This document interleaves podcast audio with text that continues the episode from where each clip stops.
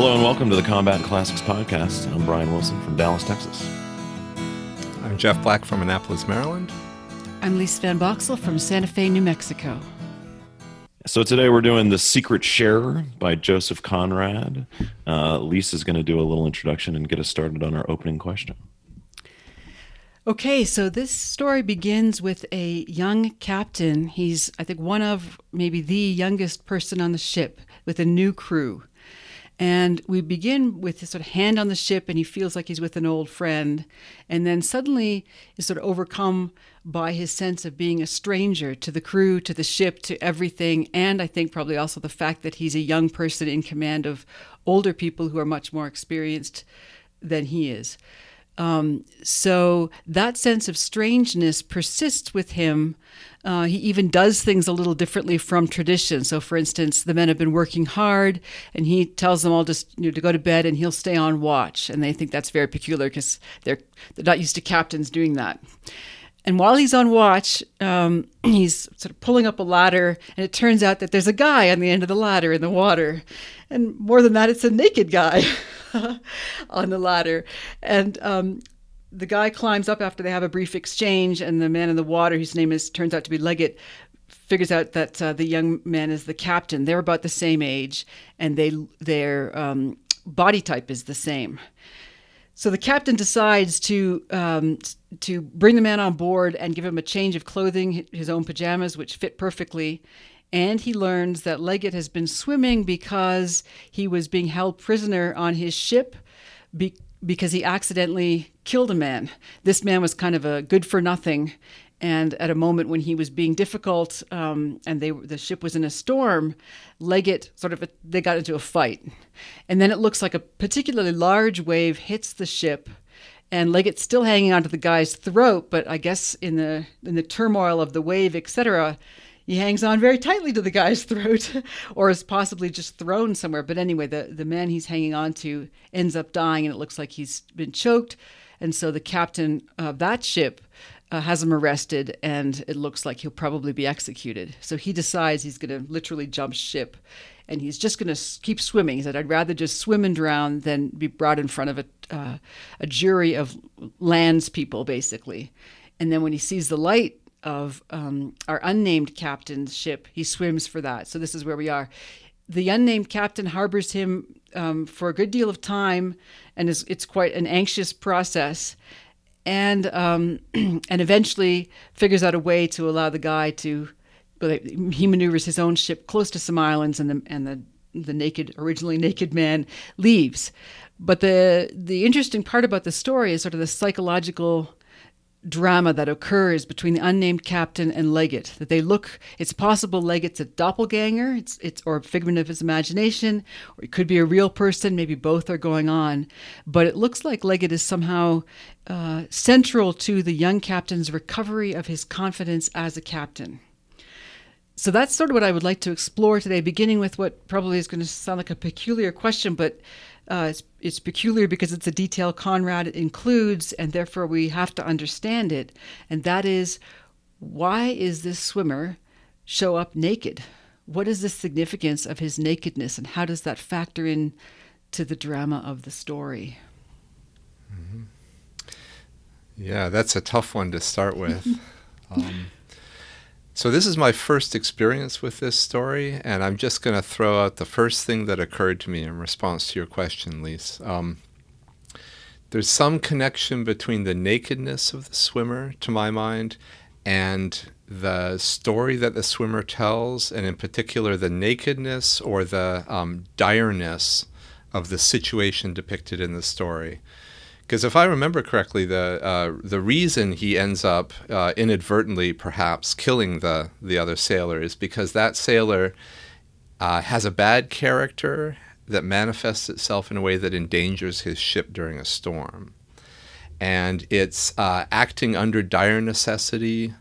Uh, against this bad character that puts Leggatt in that position where he has his hands around his neck, and then the wave hits them, and who knows what happens after that. So my first instinct, and, and Brian, you can tell me whether this is the direction you're thinking as well, is that uh, his nakedness um, on that ladder has something to do with the um, uh, fundamental character or the basic character of the necessity that brought him there. How does that sound? So I, I took a very in my first pass because I hadn't read this before either. In my first pass, I took a very literal kind of reading of the whole story, and it frustrated me to a certain degree. Um, you know, from especially later on in the story where you know the captain takes the ship in towards rocks at night and a very variable wind to try to let yeah. this guy swim for it. And so part of me is pulling my hair out, going, "You don't know anything about this guy. Um, he's a complete unknown, and that's I think part of the nakedness is um, the captain kind of projecting a persona on this guy, um, and you're risking your entire crew to to save a fugitive. So it took me, you know, into the second reading um, to really try to find some kind of not find literary depth because it's mm-hmm. well written, but just to to try to dig out some kind of literary undertones. Uh, and it seemed to me like that the nakedness, because it made so much sense in the first part too. It's like, well, why would you have clothes on if you're going to be swimming, you know, incredibly long? It just mm-hmm. that makes sense. And especially if you, it's going to fake your suicide. You know, you don't want to leave clothes on the rocks. So that made a lot of sense to me. So it was more like a a kind of a birth scene to me, where he's mm-hmm. coming out of the water, um, where you know, and also kind of a, a, a sinless moment, right? Like a Garden of Eden moment where they're they're without clothes and without sin. And so that's kind of what I was pulling out of the initial kind of introduction uh, of Leggatt, and then it was then it was very confusing that kind of you know the double thing, and so mm-hmm. then that's I, I guess I'd kind of ask that as a follow up question is why was um, you know Leggatt being naked or was Leggatt being naked a key part of the captain seeing him as a double? It's interesting that you say that, Brian, because I, or that you approached the text that way, because I thought this one might speak to you in particular in the following way that, um, if not you yourself, you would you would certainly know people who are in a commanding position. There's a superior officer, but they're with a bunch of people who've been just doing this a lot longer, um, and, and um, so, at the very least, it looks to me like the lack of confidence the captain initially feels, where he just feels strange and he's not doing things according to tradition, so that um, he might his identity might sort of split if we take it as being at, at least psychological, maybe not only. Um, between, I'll, i might put it this way, um, the uniform and the naked self. Um, that is the capacity to command um, versus the way in which you're being perceived. And so I thought maybe you, you might be able to relate that to some military experiences. Yeah, I mean, there's definitely, you know, terms like mercy and hope and joy are not, you know, things that you really, you know, come up, come up against uh, or come out often when you're talking about, you know, purely military kind of things. But, you know, on on one basic level, the captain is having mercy on this guy and you know giving him a tremendous kind of humanistic benefit of the doubt right? Which is completely against what he should do. You know this guy is a murderer um, by his own admission. Well at least manslaughter by his own admission. Um, at least that's how i read it. And so as as a captain of another ship um, you know, especially as a British subject, then you're going to go, all right, you're right back in the brig, you know, and I'm pulling right over to this ship, and we're going to be done with this. Mm-hmm. And you have you have the weight of expectation and tradition on your shoulders, especially as a new captain. The last thing that you really want to do, all the pressure on this guy would be to do everything by the book. And so the fact that this guy does take the captain does take so many risks with his ship and with his crew, um, to hide this man there you know there's something strange about that relationship that he has with leggatt or something strange about this captain's character that we got to piece out. Yeah it seemed to me that um, so he's in a precarious circumstance. It does we can get to the ending later but i, I, I will argue when we get there that he, the young captain the unnamed captain is highly competent. But um, he there's a disjuncture between how he feels with the men at the beginning and his natural competence. The naked guy, there's this sort of strange moment where uh, he tells the unnamed captain later on when he was climbing up the ladder that he liked being looked at. Totally naked, you're right, climbing up the ladder. And the young captain, the unnamed one, when he's looking down at this guy climbing up, and then later hears the story, he makes pretty quick sort of instinctual judgment. He assesses and he decides this this man's solid. This, um, and he's going to go with that rather than with um, uh, this sort of going by the book account. Let me throw in something else, which is a, which does actually refer to an outside source, but I'll just drop it at the beginning. It might be helpful. It occurs to me that this is, at least in part, Conrad's re- rewriting or correction of Melville's Billy Budd. Yeah, he says something like, "I've heard of the sorts of things that happen on uh, what is it, British ship, um, American ships, something like that." Yeah, so there's a call out to Billy Budd in the in the middle. Right, and for those who haven't read it, Billy Budd is um, is this is this very beautiful but sort of innocent sailor um, who gets accused by someone who's envious of him and who's trying to destroy him, uh, gets accused of of being involved in a mutiny, and the guy trying to destroy him knows that it's that it's false but he just hates the beauty of Billy Budd. The captain, to resolve that circumstance, brings the accuser and Billy Budd together and asks Billy if the accusation is correct. Now, it turns out Billy has one flaw, and that is that he stutters sometimes. In that circumstance, he's so shocked that he can't respond to the accusation. He, he completely locks up and he just stutters. And so he does the natural thing, which is to hit the liar but it but then he accidentally kills him and the captain in that circumstance rather than realizing that billy was falsely accused and the other guy was kind of a scum and that nobody saw the punch and he could say the guy just sort of fell or make something up he seems intent upon um, executing billy right? so i take it that part of this this naked guy climbing up in conrad's story is supposed to be somebody that um, does manifest himself as an innocent and this captain is not going to do what Captain Vere does in Billy Budd. So that's not going to obviously help us resolve the whole story, but I think that's an interesting perspective to approach it through. And let me just add one thing. It seems to me there's a very nice continuity between uh, Brian's first kind of literal reading of the story and what we're calling the metaphorical reading now, which suggests that um, the metaphorical reading is not just a kind of uh, decoding of the literal reading. Um, if you're going to swim, you take off your clothes to swim better, right? And part of that is uh, you don't care if somebody sees you naked. You might care um, if you're not, say, swimming for your life. But if you're swimming for your life, you set that care aside. So the nakedness is both literally and figuratively an indication of uh, the swimmer, of Leggatt's relation to some kind of necessity right? That he's closer to um, the things that commanders really deal with, if I can put it that way, right? And further from the conventions that tell us what we ought to do automatically in certain circumstances. Yeah. So if we look at Leggatt as somehow, that is the naked swimmer, as an aspect of the captain, we could just fill in a bit of the plot. So to state the sort of obvious, but obviously also chosen by Conrad, um, the swimmer's name is Leggatt and the unnamed captain brings Leggatt down to his cabin, which is shaped like an L, right? Mm-hmm. Um, and that's convenient because it means when someone opens the door, you can't actually see immediately into one arm of the L with the location of the door. And a lot of the drama of the play then turns to um, the way in which the unnamed captain is trying to keep Leggatt's presence secret. So um, which does two things, I suppose. On the one hand, Leggatt turns out to be a very self confident person. He knows he's innocent. He, he doesn't feel any guilt about what he did. Um, and he doesn't respect, um, well, he doesn't have any expectation of actual justice from the courts on the land, which is where he would be taken.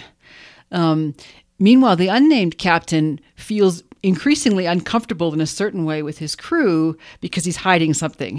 Mm-hmm. And and he also knows that when he talks to Leggatt, they might be heard. So there's this drama of sort of suspense of uh, is is he going to be found out that he's harboring this fugitive? A and B.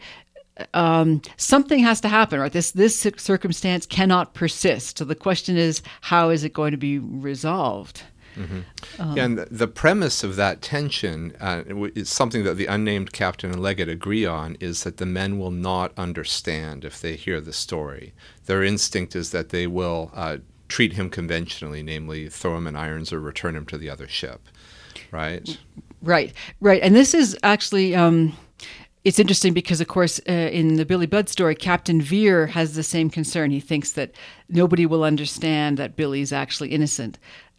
I actually wonder in that story whether that's whether that's a correct judgment. It looks to me like it might not be, but but in this story it looks like it probably is. And the reason we can say that is because at a certain point in the story, the captain from the other ship, the one from which Leggatt flew or swam, comes to the unnamed captain's ship and he's he's suspicious. He's clearly looking for Leggatt, so he thinks he might have Leggatt might have committed suicide, or he might perhaps have swum to this other other ship. And so there's this exchange between the two captains. The one is older and much more conventional. And by the time that captain leaves, the unnamed captain's crew, yes, is convinced that this guy must be a terrible person, and how could this possibly happen? It's a terrible thing. Um, and so there, I think Conrad does that so that we can contrast that sort of conventional type that goes by the book with this younger type who looks like uh, he's more interested in in uh, trying to lead his men and himself according to what I would call the spirit of the law rather than the letter of the law. So there's this sharp contrast, John, which again I think is a parallel between, uh, on the one hand, nakedness that sort of aligns with with the young captain's instincts, and on the other hand, convention, which aligns with uniform, clothing, etc., and the older captain um, from the from Leggatt's ship. Mm-hmm. So, can we maybe try to um, confront squarely what I take to be um, Brian's concern about the ending, right? It's something like this, and then Brian, you can tell me if you want to uh, reformulate it, but I was understanding it as something like this that um, if uh, the unnamed captain learns something, it seems that either he learns it or the learning is made effective by his risking his ship. But the man that he uh, endangers his ship for um, inadvertently or deliberately killed somebody for endangering his ship, right? His original ship. So, how do we put those things together, right? In other words, where are we supposed to understand the safety of the ship in the um, moral judgments of the two captains who are somehow doppelgangers of one another? Yeah, I think that's actually a really interesting question. Is what I think you're saying is that Leggatt saves the ship, saves his ship, saves his, the other members of the crew by you know killing this one person, and the captain risks his ship to save this one person, right? And that's it's very tricky i mean when i'm when i was reading that passage for the first time i'm going what are you doing? You know? Um, and that's unfortunately because i've spent way too much time speaking of other readings um, reading patrick o'brian's aubrey maturin series. Uh, so I, i'm just going like there's no way that you know if you don't know the coast and if you don't know the tides and if you don't know the wind that you're going to go towards rocks at night. Um, and so this, you know, he makes this moral decision uh, and he pulls it off, right? And so there's something in similar to the idea of Billy Budd um, of what what happens based on your decision. What are the results of your decision that you can't necessarily make the decision in moral absolutes of right or wrong, but it's what happened, what was the result of those decisions, which adds a lot of gray areas to the whole story, I guess. Let's let's pull out some details to see to what extent that move is actually a move to save Leggatt, because we learn that Leggatt has he's been he swam seven miles to the unnamed captain's ship. So this guy so that would indicate that there is no reason to go that close to shore to save him. So I actually think it, it's something else. Um, and then Brian, you can tell me whether you think this is a good strategy. But I think he, the, the young captain, realizes he needs to make his bones with his men. And so he brings them into a circumstance where the, the main threat to his authority is the guy with the red whiskers. Um, that that guy is now freaking out. He's so afraid. Um, and the young captain holds it together. He may, he's he's anxious, but he's entirely calm, and I think he is on top of his game. He he knows how far he can go, and he takes them that far, and it's farther than anybody else can go without losing it. And by doing that, um, he becomes captain. Right? No, I think that's an absolutely wonderful point because you know, especially as somebody young, um, you have to demonstrate your ability, and sometimes you have to demonstrate it in, in, somewhat dramatic ways, and this would certainly qualify as that, right? And it was also, you know, when I read it the first time, I'm thinking the same thing. I'm going, this guy can swim a long way. Why are you getting this close? Um, and then I'm, you know, I'm also thinking when you compare him to his uh, first mate, the Red Whiskers. You know, my, my thought was, you know, there's old captains and there's bold captains, but there's not a lot of old bold captains, right? And so this first mate, who's much older, um, is just being kind of what you'd understand is less risky. Um, but that's a fascinating point, Lisa, and just you know the captain's kind of confidence in his ability um, to be able to pull off that maneuver, which you know literally I was sweating when I'm reading this.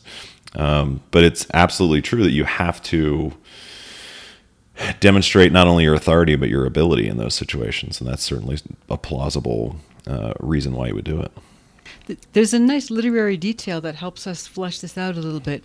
And um, it, I referred to it in the opening, but when Leggatt is swimming and he decides, I'd rather die swimming as a free man, um, just sink and drown, um, if there were no ship there, that's what would happen, then die, um, at, as I said, at the hands of, of the executioners, particularly land executioners. We can return to that, but there's a suspicion that the land people don't understand what ship life is like. Right? So, so they're not in a position to judge, which I'm sure Brian will have comments about that. But um, then he he as he's swimming out, he says, "Well, I was also thought I don't want to die swimming in circles."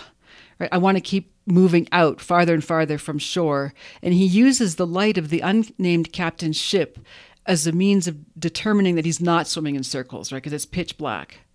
At the end, an, an analogous scene presents itself. That is, you get this interesting detail, which is doesn't make much sense outside of this interpretation, that the unnamed captain gives Leggatt a sun hat that he's somehow supposed to swim with, right? So he gives him some money and a sun hat, and Leggatt doesn't want to take it. But he does, and out he goes as they're moving close to these islands.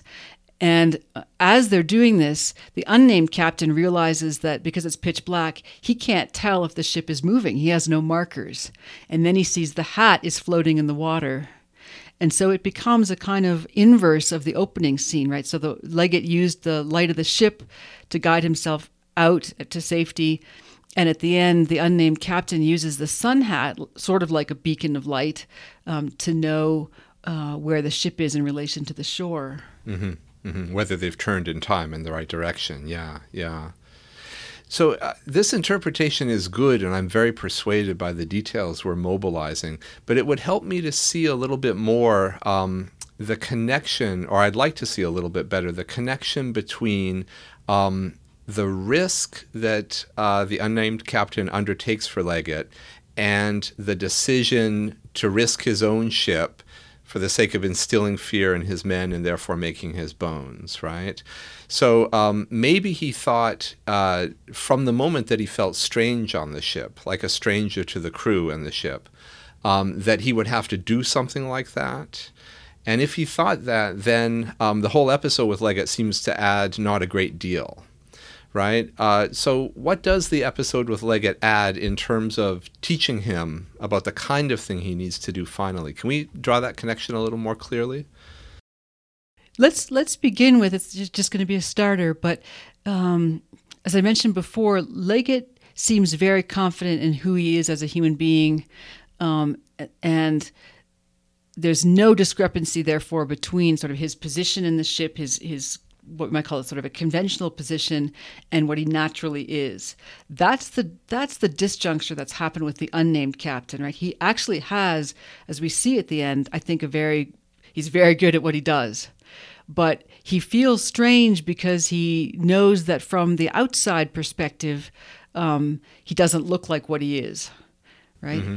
Um, so it seems to me, at the very least, the interaction between the unnamed captain and Leggatt helps him sort of uh, I don't know how to put it without sounding a little um, a little flaky, but sort of get get it, get back in touch with what he is in terms of his ability, the natural self, that mm-hmm. confidence. So that's mm-hmm. part of the interaction, I think. Mm-hmm. Can I propose a slight amendment to that? And you can tell me whether this is a mistake. But um, the one thing that I wasn't entirely persuaded by in what you just said was that it does seem to me that Leggatt, in his position on his ship, uh, is in a somewhat dual role. Um, he has the abilities to be captain, but he's not the captain. And I think if he had acted against the first mate in the way that he did and he was captain, he wouldn't have been clapped in irons, right? The captain can do, even to the point of killing one of his sailors, what he needs to do to save the ship, right? So there is a kind of disjuncture, but he acts despite it, right? Like yes. does. Yeah, yeah. So do, yeah. do you like that amendment? Does that. Yes, and I, I didn't. Yeah, that sounds right. I, I um, yeah, I guess when I when I said he, there's no discrepancy, I, I mean that he he is always confident that he did the right thing, mm-hmm. despite not being the captain. But I totally agree. It's like an inverse. It's almost like Achilles and Agamemnon on the other ship, right? Yeah. Yeah. yeah, I'm glad we went to Achilles and Agamemnon. I'm glad we are all thinking the same thing. um, it, and it is. It's that's another super tricky thing with you know the unnamed captain, right? Is that you have Leggatt, who is notionally superior, certainly comes across that way um, certainly expresses his doubt about his captain. And then you have Leggatt, who is to a certain degree under absolute control of his ship. And so he has these pressures from, you know, implicit from his crew, these pressures implicit in the customs of the sea. Um, and he ignores all of them, not ignores them, but maybe doesn't maybe not even i mean not even i think he's even confused to a certain degree right so not mm-hmm. even on a conscious sense uh, but he has license to do so, right? As the captain of the ship, he has license to, you know, make a certain form of justice exist on his ship. Um, but it's also custom is driving it, and his crew won't share that, you know, view of his his conception of justice, right? And that's why he's mm-hmm. hiding mm-hmm. hiding the double in his cabin mm-hmm. versus just saying like, no, this guy's part of the crew. He's he's you know judged by me. So I guess I guess what I would ask in, in a follow up uh, from the sense of kind of justice is, you know, do we do we feel that you know the unnamed captain's uh, actions were just at the end of the story by by letting Leggatt go? I would say I would say I guess what Aristotle says that the laws are there certainly for guidelines, um, but one always has to apply prudence to make the spirit of the law achieve what it's intended to achieve in a particular circumstance. And I thought there, again, Brian, you would be particularly helpful here, but it looks to me like um, if you're the captain, if you're the one in charge, uh, you have to be the sort of person who can adjust adjust to the circumstance in a way that maybe your subordinates can't be allowed to do safely. Yeah, I mean, we have a saying that you know doctrine is there for the guidance of the commanders. Mm-hmm. You know, it's not something that oh, let me just I'm in a I'm getting shot at. Let me look at what the doctrine says. Right? It's I have to make a decision right now. I implicitly understand what's expected, and you know I have to live with the consequences. And so I think that that's the key part of the whole story that kind of wraps things up for me is what were the consequences and the only thing that really, you know, the ship's safe at the end, Leggatt's free at the end, or at least free to live or die on his own terms, right? Or at least however nature will allow. But it's it, it's it's a little strange to me that uh, the unnamed captain doesn't do a little bit more when he does speak with the Sephora's captain of kind of sussing him out and like what kind of character is or or maybe he does and it's the same kind of instantaneous decision that he made when Leggatt came aboard that as soon as he sees the Sephora's captain he understands what kind of man he is and he understands that that Leggatt's tale is probably very true mm-hmm. there's there's a detail to support that interpretation and that is when the older captain comes on from Leggatt's ship uh, the young unnamed captain realizes that um, the older captain is suspicious of him because he doesn't fit the conventional look. He doesn't interact in the conventional way. But you could immediately, if you have to make a fast judgment, say if somebody is judging you for those reasons, again, rather than ability, you probably don't have a good shot at making a case that they ought to go by the spirit of the law rather than the letter. I mean, they've already indicated by their response to you that they're kind of slave to convention. Mm-hmm. There is one exchange between the two of them. I think it's the two of them that have this uh, conversation that I wanted to ask about.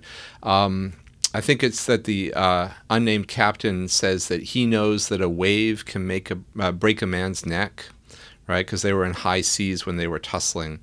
And I, if I remember correctly, the response of uh, the captain of the Sephora, the red whiskered captain, is uh, I saw the man's face, and uh, when you drown, you don't look like that. Now, is that a conventional judgment and so of a piece with the kind of judgment he made of the unnamed captain when he came on board? Or is that something that should give us pause and say, well, what if Leggatt really did kill uh, the first mate out of rage? Uh, is he still worth protecting even under those circumstances? Yeah, that's nice. And that actually prompts me to cycle back to something that um, uh, we said earlier on, and that is um, at the end of the story, this actually is related, but the, at the end of the story, I guess I wouldn't look at that in ter- by saying the unnamed captain risks his ship in order to make his bones. Um, I would I think I would articulate it this way. Um, it's also dangerous not to be a captain of your ship. In other words, not to be respected. And I think he probably makes the calculation. He can take this risk with the ship because he does know what he's doing and he's good it is a risk, but he's confident of himself by that point. And that is the lesser of two evils, that he really has to take charge of the ship. Um, and once he's done that, once he's made his bones, all of the odd oddities he has as somebody who's not simply conventional, mm-hmm. like telling his men that he that he can he can do a watch when they need to sleep. Um, my impression is that doesn't matter anymore once you've shown that you're best at the task at hand by quite a lot. But again, Brian, you'd be the useful one to appeal to here in terms of how well you think that that uh, mirrors actual experience. But that's how I would put it. Yeah, I mean, it changes the, dynamic tremendously, right? I mean, and just to continue with a little bit of Iliad, it's like Achilles can do no wrong, right? Um, he can stay in the camp with little or no repercussion because he's established himself as the ultimate warrior. If Achilles walks in off the street, he's not going to get that same kind of treatment, right? and so the the the necessity to to prove your ability is very important. It's also a little tricky though because you know as well it's it's tricky in two ways. As as a seaman you have to you have to know the sea right? You have to be a capable seaman to be a, a respected captain.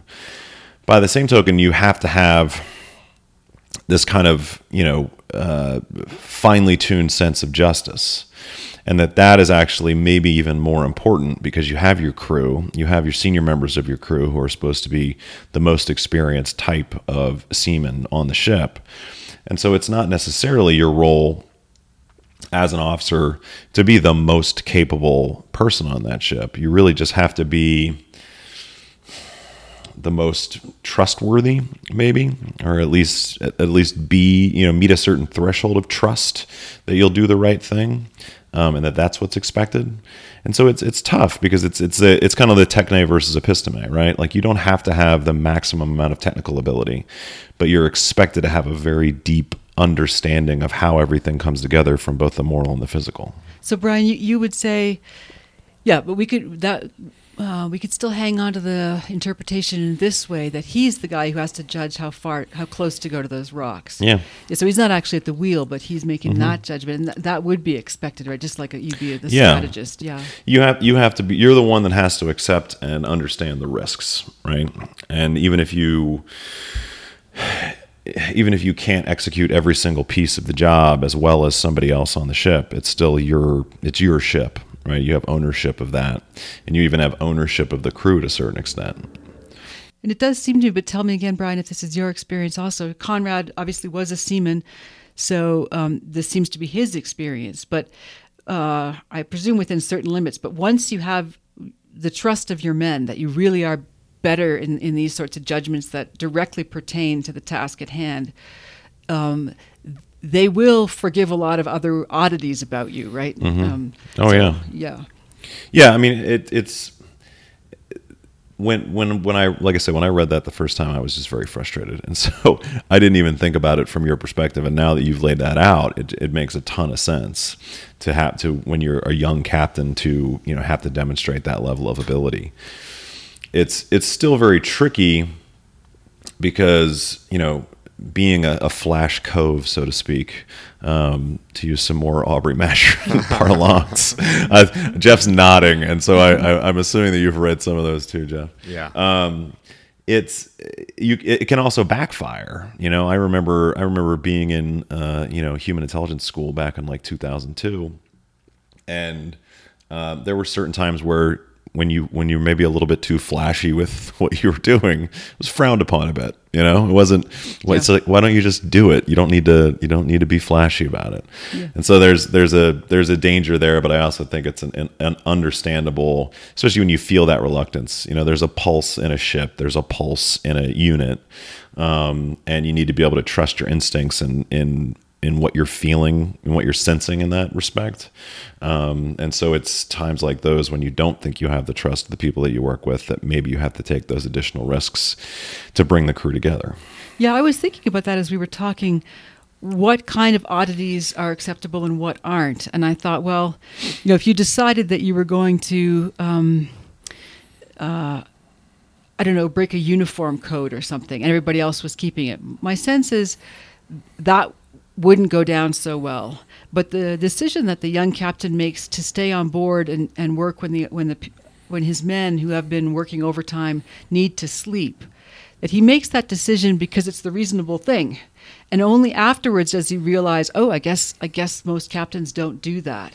So it's it doesn't look like a willful flaunting of convention. It's rather just that he's he's operating according to prudence rather than convention. So it's there's a, there's no disrespect shown for the other men. Well, in that anchor watch, you know, moment, I, I, think is an important thing that Conrad adds out of the gate, right? It's captains don't stand watch, period, like ever. They they need to be able to just be running the ship and not standing a watch. And so the fact that he would take an anchor watch, especially where there's really nothing going on, um, is is a very good way to introduce this character in a way that shows that he is not going to be um, by the book but he is going to consider the welfare of his of his men. Um, and it it it like I said, I, I, I it's a great way to to kind of introduce that uh, you know the shape of his character through that action because it, it's it's very surprising to the crew. Um, but also like when you surprise the crew when they're when you do things that they're not used to. Um, you know whatever they're used to is what they're used to and so it's it's tricky to to to rock the boat to use a nautical term. So, so let me press you guys on this point then, because it seems to me like you're you've reached a kind of agreement, and so I want to test it. Um, so, a lot really does depend. Everything depends on Leggatt not being a murderer.